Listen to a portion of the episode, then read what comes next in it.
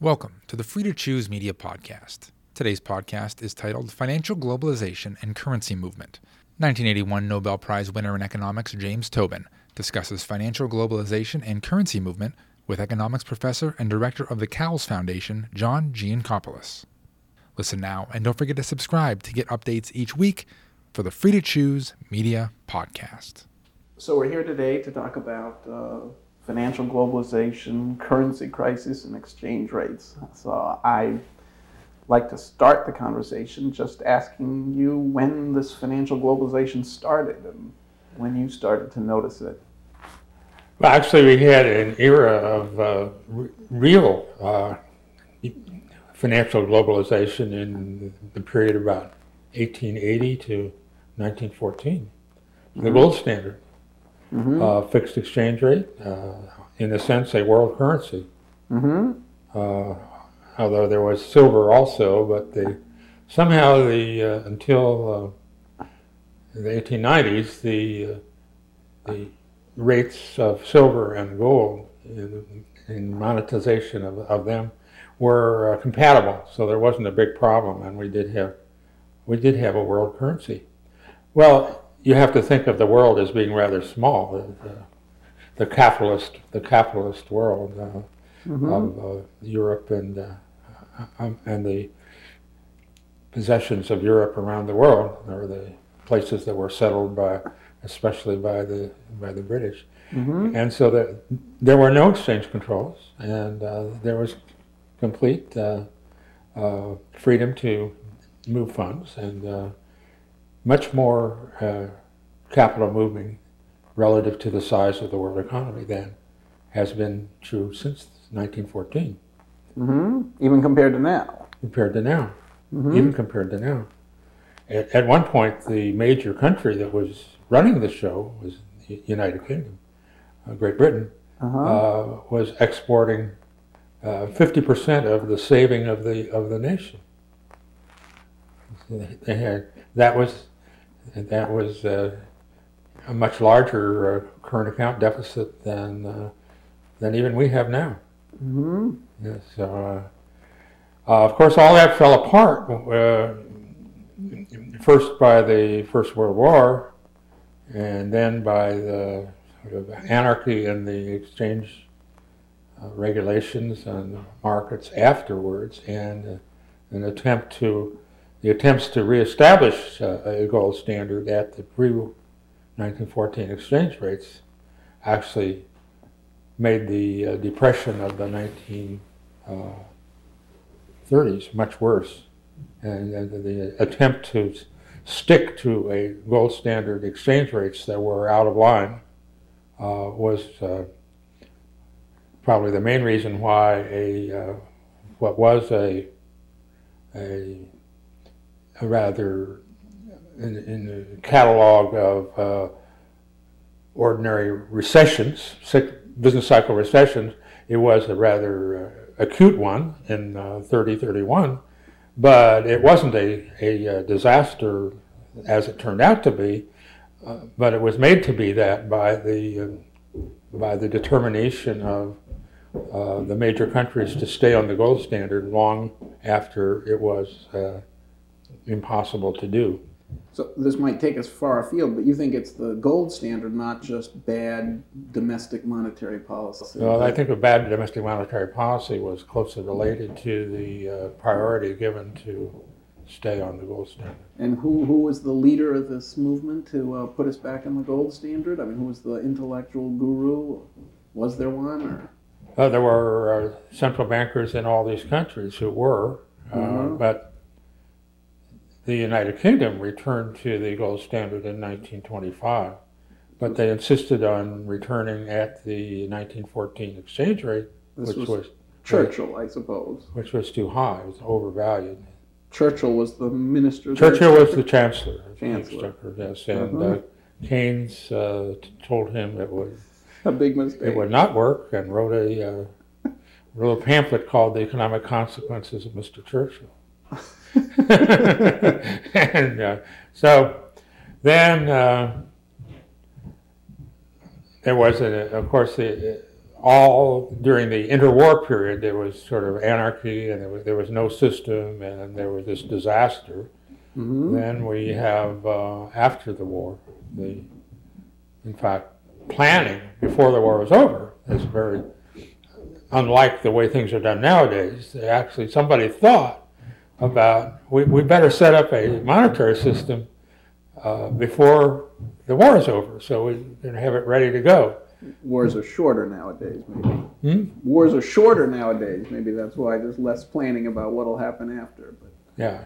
Bretton Woods, so uh, so it reestablished a, a kind of gold standard, but it was a what you'd call an adjustable peg system. So instead of having a, uh, a set of exchange rates that are determined by the gold content of the various currencies, which were which was a crime to uh, to change, uh, we had adjustable pegs that could be exchange rates with gold and with the dollar could be changed uh, by each country if they wanted to.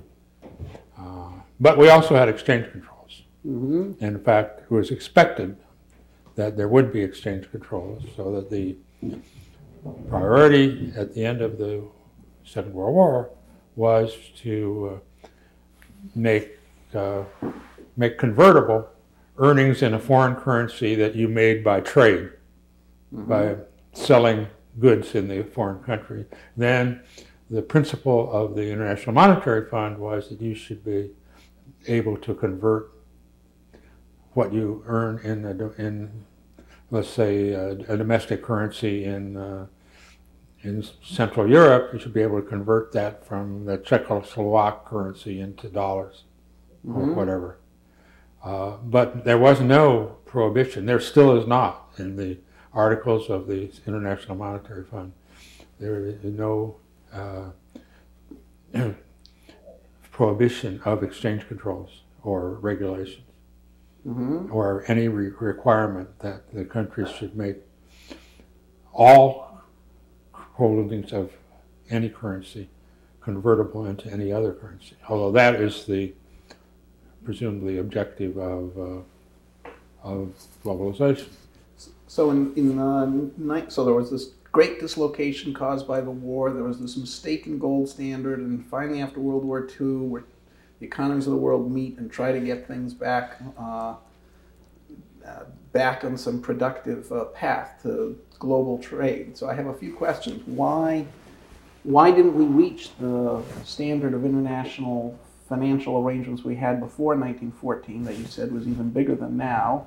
And what's the use of all these uh, exchange rates anyway? It seems like it's just getting in the way of the free market. Why, why peg things? It just seems like a bad idea. Why we? Why, why was there? What was the purpose of the vision behind? But I think it was uh, like the purpose of having a common currency throughout the United States, or a common currency now in uh, the European Union. Mm-hmm. So that, uh, yeah. And since in the, uh, the nineteenth century and uh, early twentieth century, there was no uh, idea that you could manage your own macroeconomy, that there was a role for monetary policy in making uh, the business cycle uh, more more uh, stable and doing a better job of uh, having full employment and uh, so on. And so people regarded as uh, perfectly natural and to be expected whatever uh, economic problems resulted from uh, sticking with the gold parity between currencies. And since the uh, predominant international monetary and economic power was a country that had free trade anyway, mm-hmm. in commodities, namely the United Kingdom, there and which w- was making a big business out of being the uh, financial uh, center of the world, Uh, and many of the uh, participants in the International Gold Standard were either dominions of the Queen, or uh, of, or they were uh, former uh, English uh, possessions or dominions or colonies. So, and there wasn't any tradition of any idea that uh, that that what happened to you and under the gold standard wasn't just like the weather. It's something that happens, and mm-hmm. you couldn't expect to do anything about it. So you just accepted it, and uh, the reason you could, it's harder to do that now is that people have this idea that uh, maybe comes from the Keynesian revolution in economics, that you can that you can manage your own economy, and and uh, and you don't have to take all the sh- uh, as as uh, irreversible and uh, something you can do nothing about, the shocks that you get from from other from the rest of the world. Mm-hmm. So that's that's why I think people either want to somehow mm-hmm. to regulate the on a national basis the uh, uh, movements of funds across the currency exchanges, or or they want to have uh, the possibility of having a uh, monetary policy of their own. Essentially, that means having an interest rate of their own. Mm-hmm. So a fixed exchange rate and limits on the amount of capital that go back and forth, are those, do they go hand in hand, or could you have one without having the other? I mean, you can have one without having the other, but you have to have then some uh, viable way of uh, regulating the uh, the flow of funds across the exchange rate. Mm-hmm. Some exchange control, some capital control. Uh, some countries have had under various circumstances a, uh, a a different exchange rate for capital transfers, mm-hmm. for in, investments, buying assets, buying paper assets across, or electronic assets across the exchange rate, mm-hmm. from what they have for buying uh, grain and uh, T V sets across the exchange rate. Mm-hmm. So when would you say the modern era of uh, international finance began? Would you say from Bretton Woods or from No, because or? Bretton Woods uh, still coexisted with rather uh, rather restrictive uh, regulations mm-hmm. of the exchanges uh, for maybe uh, twenty years or so uh, after uh, the formation of the International Monetary Fund in nineteen forty-five, and the uh, the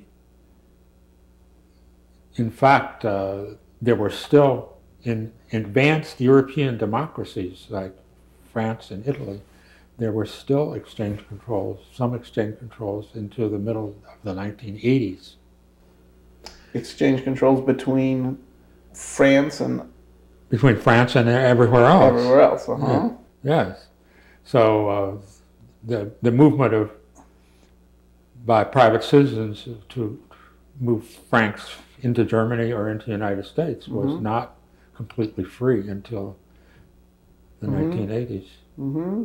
And so uh, a lot of this uh, uh, expectation that little countries like Indonesia and uh, Thailand should be the way the advanced countries got to be twenty-five years after the formation of the International Monetary Fund and the Treaty of Bretton Woods seems to be expecting a lot from them. Well, so this new international order with less controls and, and I guess, floating rates now in many places, um, that began when? Well, the uh, Bretton Woods system as originally set up, which depended upon uh, the indirectly, everybody was attached to gold, every member of the International Monetary Fund. And uh, but the actually, every country except the United States was attached to the dollar. Mm-hmm. And and the dollar was attached to gold in the sense that any government or central bank or any official uh, international agency that had uh, dollar liabilities, had, had liabilities of the United States in dollars, could ask the United States Treasury for gold mm-hmm. at the established rate, thirty-five dollars an ounce. So even I remember when that came to an end. nineteen- that came to an end in nineteen seventy-one. One. Well, then there was a two-year period of, uh, of uncertainty and uh, chaos. Uh, nobody knew exactly uh, what to do during that period. There was a, uh, a Smithsonian uh, yes. agreement, which Richard Nixon said was the most uh, important uh, monetary, international monetary agreement that ever obtained. And, it, and a year after he said that, it was done. the, uh, uh, so at that point, the uh, well, the thing was that the United States had no way of uh, changing its exchange rate under the Bretton Woods system, because it, whereas every other country could could change their exchange rate with the dollar, the dollar could not exchange change its exchange rate with the dollar, and it could only Mm-hmm. change its exchange rate with gold, mm-hmm. and uh, the uh, that could be nullified as far as an effect on exchange rate is concerned by the other countries just copying it. Mm-hmm. So we wanted in nineteen seventy-one, we wanted to depreciate the dollar relative to the yen and mm-hmm. the Deutschmark. Mm-hmm. They didn't want to do that, so they wanted us to change the price of gold, and but then they would change the price of gold too, so we wouldn't have succeeded in. Mm-hmm. So at, at that point, the Nixon administration became so uh, angry at them that they said, okay, that's the end of our obligation to pay gold. From now on, we will pay gold to who, people who hold dollars only uh, if we care to. Mm-hmm. So that was the end of the uh, of the Bretton Woods exchange rate system. It wasn't the end of the International Monetary Fund, but mm-hmm. it was the end of the Bretton Woods exchange rate system. Mm-hmm. Essentially, we, the United States, uh, nullified the Treaty of Bretton Woods by. So at that point, the dollar floated more freely? At that point, the dollar and the yen and the European currencies floated, and they, three major currencies have been floating ever since, but that left an inheritance of exchange of fixed exchange rates in the rest of the world relative to with exchange rates that are fixed with respect to the dollar or the yen. And those have remained sticky in some cases. They have remained sticky? I mean, they've been stayed fixed or they don't float? They've stayed fixed or they have been moderated by uh, formulas which moved them to uh, stay within a band, mm-hmm. uh, but then they had a tendency to hit the mm-hmm. top of the band, and at that point they were fixed. Mm-hmm. Uh, or and they could be that the band was moving in a way that was meant to uh, compensate for a difference in inflation between the uh, Indonesia or, or Korea and the dollar, the United States uh, inflation, but then that might b- get out of date, and then they would move to the end, to the edge of the band, and, and then they would be fixed, and then they would be vulnerable to a speculative attack. Mm-hmm. Okay, well, we've now gotten into the world that I know uh, yeah. a little bit, and so um, what is? Why does it seem like there's just so many of these uh, international currency problems? It, uh, you know, it seems we have free markets everywhere else, and that the, the, the freer the market, the better. And yet, uh, time after time, you seem to have these international currency crises. Are, are they caused by these uh, lingering uh, stickiness and fi- you know these bands that, that arbitrarily fix how far a currency can move, or is that what's causing all the uh, problems? Well, it doesn't cause all problems. It, it causes the crisis problems. Mm-hmm. It's like uh, analogous to um, uh, bank run. Mm-hmm. You think about uh, banks, which are uninsured. Think of uninsured banks just within one country. It's like the United States in the nineteen thirties, for mm-hmm. example.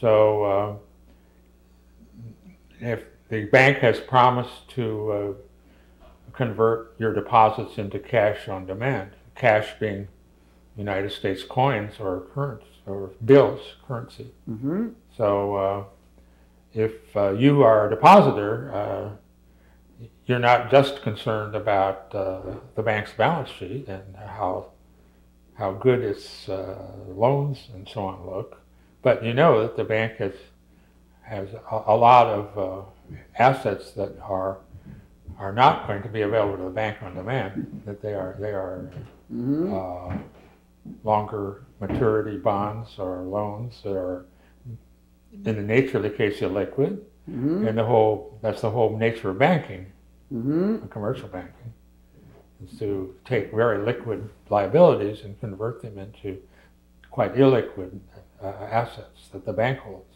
Mm-hmm. So every depositor has a uh, right to have a concern about whether the bank is going to be re- able to uh, pay off in cash if the depositor asks them to, as they have promised. Mm-hmm. So, uh, and that's not just a question of the solvency of the bank, it's a question of what other depositors think about the bank. Mm-hmm. So, so I, as a single depositor, might be concerned that you are are uh, not confident of the bank's ability to pay. Mm-hmm. So if I think that there are a lot of people like you, then uh, I'm going to be like that too, because mm-hmm. I better get my cash. I know I know the bank doesn't have enough cash to to pay off everybody, so mm-hmm. I'm going to get my my deposits cashed in before you do. I mm-hmm. hope. Mm-hmm. So so they have a panic and uh, a run on the banks, and that that's not a uh, a possibility in ordinary uh, market trades that you referred to, but it is a possibility in uh, in these financial markets where there is that kind of uh, pledge, and where. Uh, but isn't the pledge just a mismatch between the length of the loan and the length of the investment? Or, I mean, these people in foreign countries, we don't, they aren't like demand deposits. We can't pull our money out when we make a loan for a specific amount of time, and. Oh yes, but you can draw the money out after the specific amount of time. No, no. At any point, we can take the money out. If I loan money to anybody, any, any, if if you don't have an exchange control, anybody who has, let's say Korea, mm-hmm. let's say Korea has a uh, fixed exchange rate at uh, mm-hmm. one won per dollar. I don't. I'm sure that's not what it is. yeah. But let's let's say it, what uh-huh. it is. So uh, anybody who has won, including yeah. Koreans. Yeah. As well as Americans and uh, Indonesians and uh, Japanese, yeah. can get from the Central Bank of Korea yeah. on demand mm-hmm. one dollar for every won. Mm-hmm. And that's that's not a deal between any particular uh, mm-hmm. entity in Korea mm-hmm. and uh, a bank in Tokyo or New York. Mm-hmm. That's a promise of the Korean government. Yeah. The same kind of promise that was made in the gold standard to mm-hmm. by the United States to give mm-hmm. uh, give out uh, an ounce of gold for every thirty-five dollars. Mm-hmm. So that's that's available on demand, just like the bank. It's a perfectly good analogy, mm-hmm. just like the the bank promised to give cash for deposits. So the same psychology is is uh, existing there. And now, now, now, it's true that the uh, in the particular example that we were focusing on in East Asia, a lot of the people who had uh, lent to, not to the Central Bank of Korea or Indonesia, but to private banks in those countries, mm-hmm. lent them, uh, let's say, two-week uh, two-week loans. Mm-hmm. Then every two weeks they could decide not to renew the loan. Mm-hmm. So, but that, that that could be a reason for anybody who holds Korean currency to wonder if those banks aren't going to do that next uh, mm-hmm. next week. And essentially, the uh, private banks uh, are relying on the, their ability to get dollars from their central bank to pay back the lenders in Tokyo and New York. Mm-hmm. Now, is the problem one of actual physical convertibility of won into dollars, or is it just a matter of uh, of uh, the debt being valued in terms of so many dollars? I mean, I, I Suppose that you didn't, suppose there was no convertibility between yuan and dollars. The government wasn't obliged to produce dollars for uh, yuan at a fixed exchange rate. Would that eliminate? Well, the exchange rate would go down under the circumstances. That is, it would take more yuan to pay a dollar. To, and so if the debt were denominated in dollars, it would still be a problem that these people would then owe more money. Oh, yeah, than but, but the, sure, but the, uh, uh, the, it wouldn't be a, a, such a traumatic uh, crisis. If they go down, and if they have a dollar debt, they're going to have a problem paying off the dollar debt, and it's going to cost them more local resources to to do it. That that's for sure. That's for sure. So that strikes me as an important thing, that they make all these dollar obligations, and when their economy's going badly, that's precisely when their the yuan is worth less against the dollar. So they it's like they've borrowed money and agreed to pay more precisely when they're doing worse. And, uh, well, yes, but uh, this is uh, this is uh, something that may happen uh, both in fact because of uh, economic developments that are beyond their control. Mm-hmm. For example, in the particular case, uh, the devaluation of the yen the, in the floating exchange rate, the yen and the dollar, mm-hmm. uh, made the uh, East Asian countries less competitive with Japan. Mm-hmm. And uh, and Japan was having a depression, so also they were they were sort of of, uh, of getting hard currency by selling their ordinary exports. So, so it, it's not necessarily anything that they could have expected or should have expected to have happen, mm-hmm. that uh, starts uh, people worrying about whether the Central Bank of uh, Korea is going to be able to honor its pledge. Mm-hmm. And then you have the bank run scenario. Yeah. It happens very quickly, the way it did in, within the United States or any other country that has a bank run. Or in the hedge fund business, where there's all an analogous thing that happens too. In which? Even in American hedge funds, you know, oh, in the hedge long-term co- capital, and, and it's a very similar phenomenon that yeah. uh, a hedge fund has borrowed a lot of money, and then people get worried that it's not going to be paid back, and then everyone asks. So everybody it wants it. Yes, yes. Everyone asks it all at once. So this is what the I M F presumably was created to deal with this kind of problem. Well, the I M F was uh, created to deal with uh, with liquidity problems, mm-hmm. yes, and. Uh, with reversible and what thought to be temporary liquidity problems, mm-hmm. but it was thought that in a uh, the kind of regime that we had in the early years of the second after the Second World War, mm-hmm. uh, these would not be very big, and they wouldn't be uh, beyond the uh, capacity of, uh, of I M F and uh, the and the other uh, credit facilities available to countries all over the world to, to deal with. Mm-hmm. But uh, that after the seventies, uh, uh, that that proved to be not true anymore. No, the, the total the total uh, uh, resources of the I M F are uh, are, are uh, of the of the order of one hundred fifty billion dollars or two hundred billion dollars. I mean, George Soros can write a check for that uh, right now. For two hundred billion, how many, what are the resources? two hundred billion dollars? Yeah, yeah. I don't think you can quite write a check for two hundred well, billion all right. dollars. But he and a few others. A few of his friends, yeah. yeah. I mean, it's a small amount uh-huh. compared with the amount of uh, uh, hot money that's uh, rolling around mm-hmm. rolling around the world. That's a small amount. So, so, the, so they just don't have the money. So, the uh, originally the I M F was supposed to uh, provide uh, liquidity without a certain amount of liquidity to a country that had problems, without any questions asked. Just, mm-hmm. they, they would have the extra liquidity, but that certainly has dwindled. That that tranche of uh, I M F quota has has dwindled relative to the size of the. Of the, of the trade in the, in the world.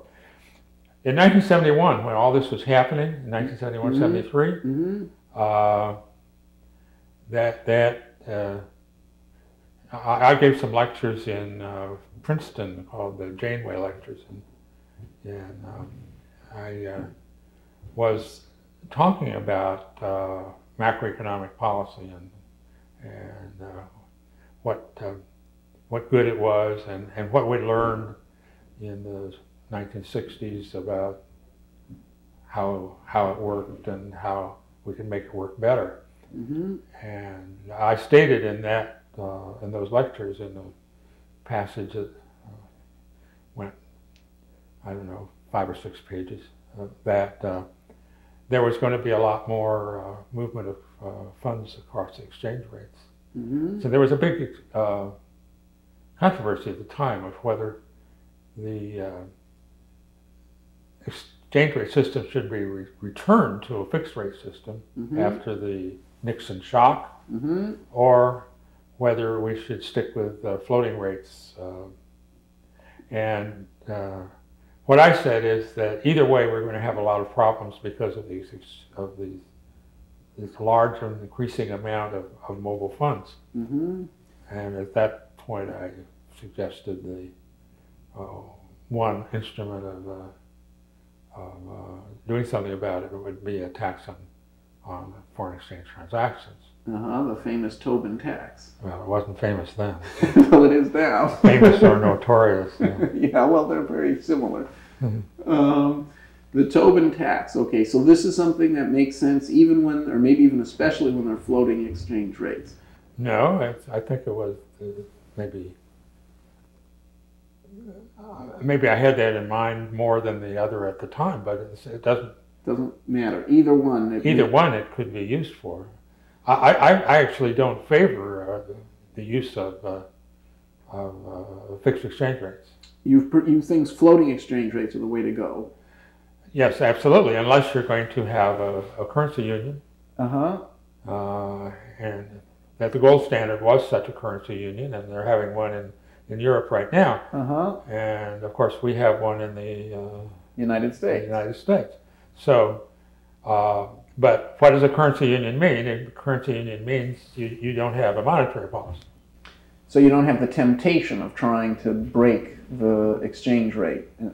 In other words, if... if There's if, no way to break the exchange rate. Yeah. So, I mean, if a union is so good, why isn't a fixed exchange rate so good? It's because it's it's not completely committed to. Is that the idea? Yes, that's the idea. And But even either way... Uh, mm-hmm. uh, You could ad- ad- adopt uh, some big, important key currency as your, essentially as your exchange rate, sometimes mm-hmm. called a currency board idea. Mm-hmm. So then you say, uh, essentially, in Argentina says, uh, uh, we, we don't care about the peso anymore. Well, maybe have a few peso coins that can circulate and bills, but essentially we're in the dollar. Mm-hmm. And uh, we will stay with the dollar, and we will not have any monetary policy, because all the monetary policy that we do, all the monetary operations we do, are just to maintain our parity with the dollar. Mm-hmm. So we might as well just say, let's use the dollar instead mm-hmm. of uh, instead mm-hmm. of the peso, essentially. So that's a way of uh, doing it, and or the you know, Euro Union is, is another way of doing it. But either way, Mm-hmm. Uh, Argentina has no monetary policy anymore because it's mm-hmm. made in Washington, mm-hmm. and uh, the uh, uh, in in either in, even in uh, Frankfurt in Germany they don't have a monetary policy anymore because it's made in it's made down the street in Frankfurt by the European Central Bank, not by not by the Bundesbank. Uh-huh. So you give up the mon- that that's and although back in the gold standard days. Uh, Nobody ever thought you, you needed a monetary policy except the Bank of England. Mm-hmm. Uh, then, uh, and their monetary policy wasn't uh, based on worrying about the objectives of, that we think of monetary policy, uh, mm-hmm. but rather just smoothing out the, the system. Uh, so, uh, back in those days, people were content not to have monetary policies, but if you want to have some control over your own economy in Korea or Indonesia or Thailand or Brazil or and so on, you you want to have some possibility of having your own monetary policy. Mm-hmm. And to do that, you need to maintain some uh, some friction between that uh, prevents complete arbitrage between uh, what's happening in New York or Tokyo and what's happening in your own markets. Okay, so we started off by talking about currency crises and how the Tobin tax was a suggestion to to maybe that would slow things down, but we've moved from that to, so it seems like there's a two-pronged effect of the Tobin tax. It might prevent some currency crises or at least reduce their probability, and at the same time it enables two countries to have two separate monetary policies. In fact, that was the main uh, Which was purpose. the main? That was the main purpose of the Tobin tax. Which one, the monetary one, or the slowing down the crises?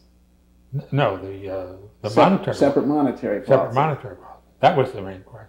The main purpose of the Tobin tax. Purpose, because crises will be uh, will be uh, limited, uh, reduced in incidence, I believe, by having floating rate rather than a fixed rate. Uh huh. I think there's still a possibility for uh, crises, actually. In you mean a, a, a free fall of the currency, so-called? Free fall of the currency, accompanied by the same kinds of bankruptcies and dislocation of workers and so on.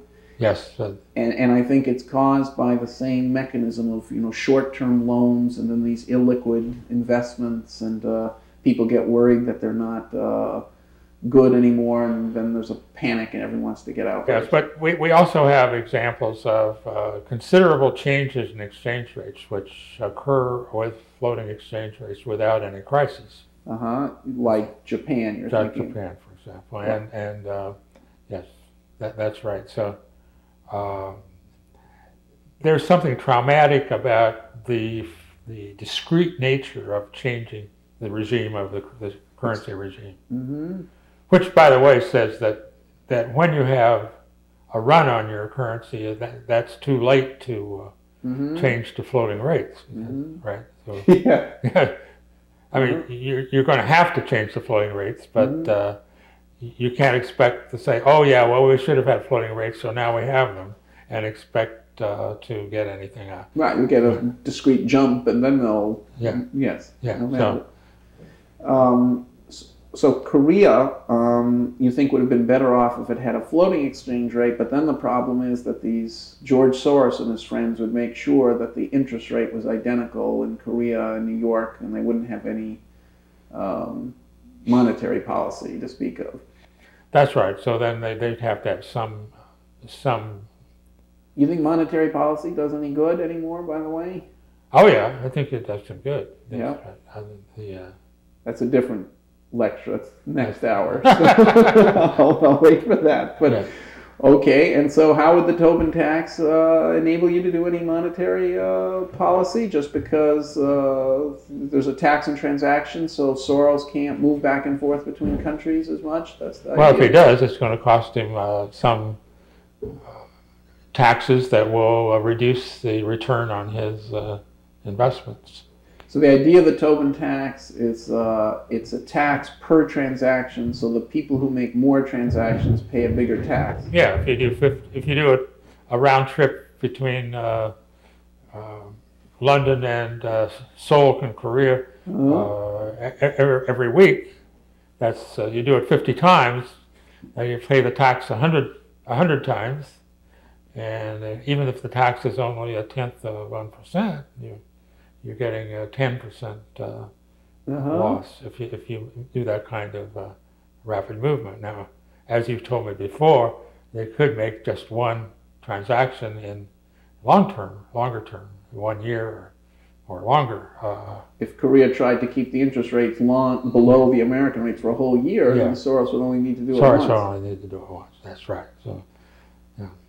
So that doesn't that that that still ena- enables the monetary. Well, I think there's more more kind of risk uh, uh, there, which itself uh, produces some risk of the change in the exchange rate. Yes, which itself produces some uh, obstacle to Soros. To Soros, yeah. Mm-hmm. Or or to you. Or to, yeah, exactly. Uh, yeah. So, yeah. But I, I, I don't think it's a uh, complete solution.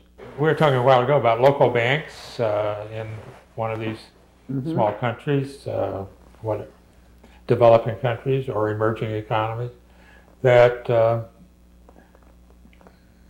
that borrowed short-term from uh, uh, hard currency banks in Frankfurt or yes. New York or Zurich and so on. Mm-hmm. Uh, they are actually uh,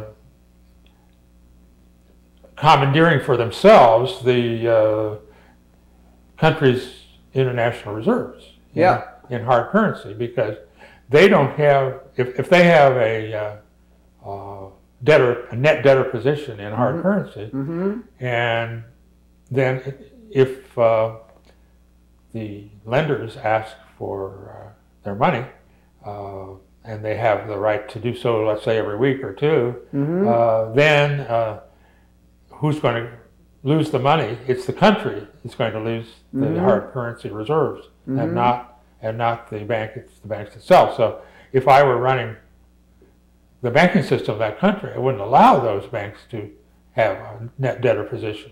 If you had a fixed exchange rate, or either way, yeah.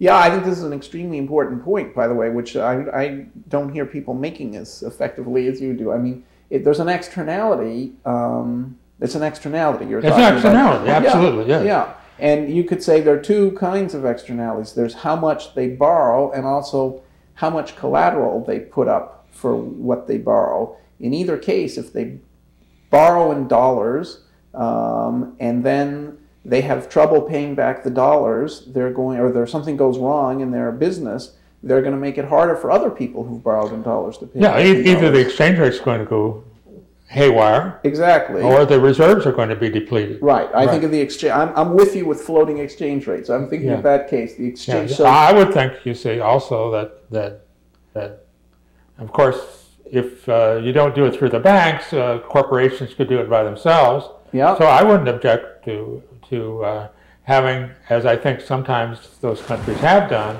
is to have some uh, uh, regulation of the of the uh, hard currency debts of of uh, companies. Yeah. Of the net hard currency debts of companies as well as of banks. I mean, if you're running a a, a small country like that, mm-hmm. uh, you want to have you want to import capital from the rest of the world. There's that's for sure. Mm-hmm. Yeah, but you. In what form? You'd want to have direct business investment. You'd like to have some American or German company build some factories in your country. Yep. Or or uh, or buy your equities. Mm-hmm. But uh, to do all this stuff in uh, in foreign hard currencies, that, that that's a great mistake.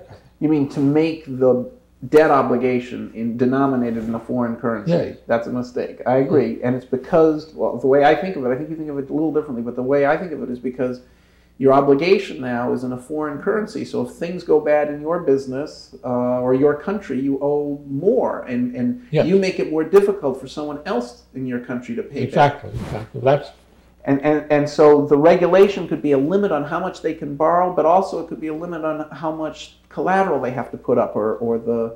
You know, well, and then the collateral, I mean, I said net debtor in, debt in foreign currency. Yeah. So if they have collateral in foreign currency, that...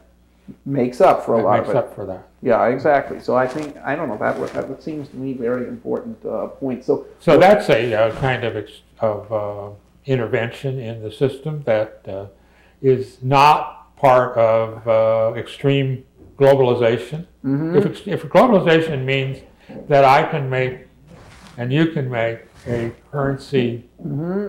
uh, transaction in in Seoul, mm-hmm. from New York to Seoul, mm-hmm. uh, the same as from New York to Chicago, mm-hmm. then uh, that does uh, make a lot of problems that uh, don't exist when you make it between the United States.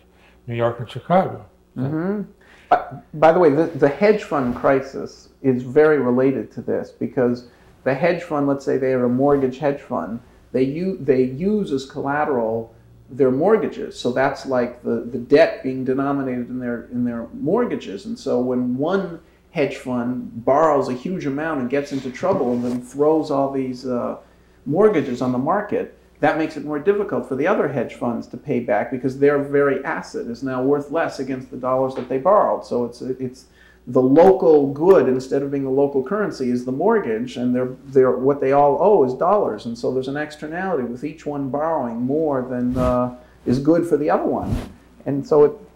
Yeah, I, there is, it's it's very it, it's very similar in the in this in the uh, in the sense that the the fund or the uh, or, or the banks in the small country have the the power to change the prices of the assets that they are dealing with, and that a lot of other people are dealing with. Yeah, exactly. And so, the, so this is a kind of thematic kind of regulation that uh, it, it's a global international uh, regulation that might be room for, but also even in the American domestic market, with the same kind of asset market, seems like there's. Yeah, we generally think that uh, competition works when uh, the individual competitors are price takers, mm-hmm. and so they're not making transactions that are big enough to change the prices of the things that they're dealing in. Yeah. But that's not the case. Even if they were small, though, there would still be an externality, I think this argument implies. It's an externality even if they're all small. They only have a little bit of an effect, but they still have this external effect on t- changing the terms of trade of their co-borrowers. So w- before we end, I want to ask you about one last thing. I mean, you know, the the, the, inter- the international, I mean, sorry, European Monetary Union is... Uh, Everybody's talking about it now. Yeah. Um, so is it going to work? Is it a good thing? What do you think of international of uh, European Monetary Union? Why are why are there so, why are they having so many troubles? By the way. Well, I don't know if they're having troubles. I don't I don't count the uh, whether the euro goes up or down relative to the dollar as a trouble. I mean, it, it, it's a certainly misguided idea that the uh, it should only go euro up.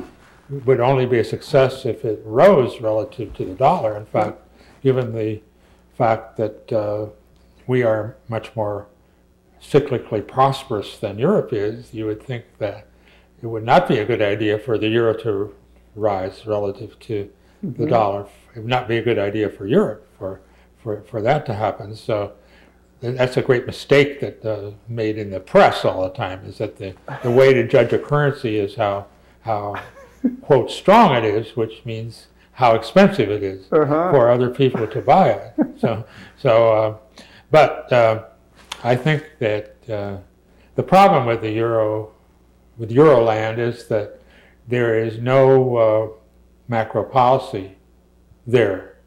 Mm-hmm. There, there's no monetary policy except the policy of the European Central Bank. Mm-hmm. That is in the hands of not of the uh, political government of the of the e- European Union, mm-hmm. but of a kind of, of a isolated uh, ex- bureaucracy, uh-huh. which is charged in its charter to aim solely at price stability and to consider nothing, mm-hmm.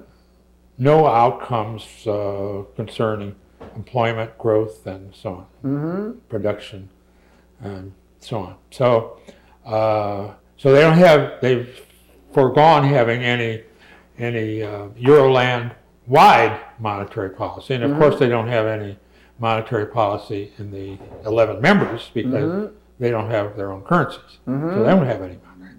Then they have rules against fiscal policy mm-hmm. for both. For all the members, the members are not allowed to have uh, deficits and debts above certain percentages. Mm-hmm. And uh, and then, since there is no federal government, there's no federal fisc, and you can't have a fiscal policy unless you have a fisc. So they, they don't have a, uh, uh, a possibility of having fiscal policy. So essentially, they don't have any any stabilization policy in of the type that we rely upon as a matter of routine all the time, and mm-hmm. uh, and so I don't, they have a theory that says you don't need it, it doesn't do any good, uh-huh. so you might as well just let, it's back to the gold standard, as I was mm-hmm. talking about earlier. yep. the gold standard of pre nineteen fourteen, mm-hmm. which was the idea that you don't need, we don't have any any uh, uh, stabilization policy, and we don't need any stabilization policy. Hadn't invented macroeconomics yet. That's right. That's now we've right. they've forgotten it. Yes. Well, they uh, deliberately forgotten, deliberately it. willfully, forgotten. willfully forgotten. It. So, so uh, I can imagine that uh, a, a European government could make something out of Euroland if they took uh, seriously the need to have some kind of macro policy. Mm-hmm. But they don't seem to be interested uh, in doing that, although they have a bunch of uh, new governments which maybe would like to do that, but they don't know how to go about it. So you think until they rethink the monetary union a little bit, or at least the rules of it, they're going to find themselves not getting out of their... their I think that's right, but I think the, I, I think the euro will survive. I don't think it will fall apart. Uh-huh. I don't think it will. I think it will survive. It does have a, a kind of political, a political uh, purpose, mm-hmm. and uh, and maybe a symbolic purpose that uh, if you think. If you were for the United States of Europe, and there are people who are, mm-hmm. uh, you would want to have a single, a single currency. That's, mm-hmm. that's, we wouldn't like it if we had a uh, mm-hmm. uh, a dollar, a different dollar for every state. Uh, mm-hmm. And so we regard Alexander Hamilton as done a good thing when he mm-hmm. assumed the uh, Revolutionary War debts of the states. Mm-hmm.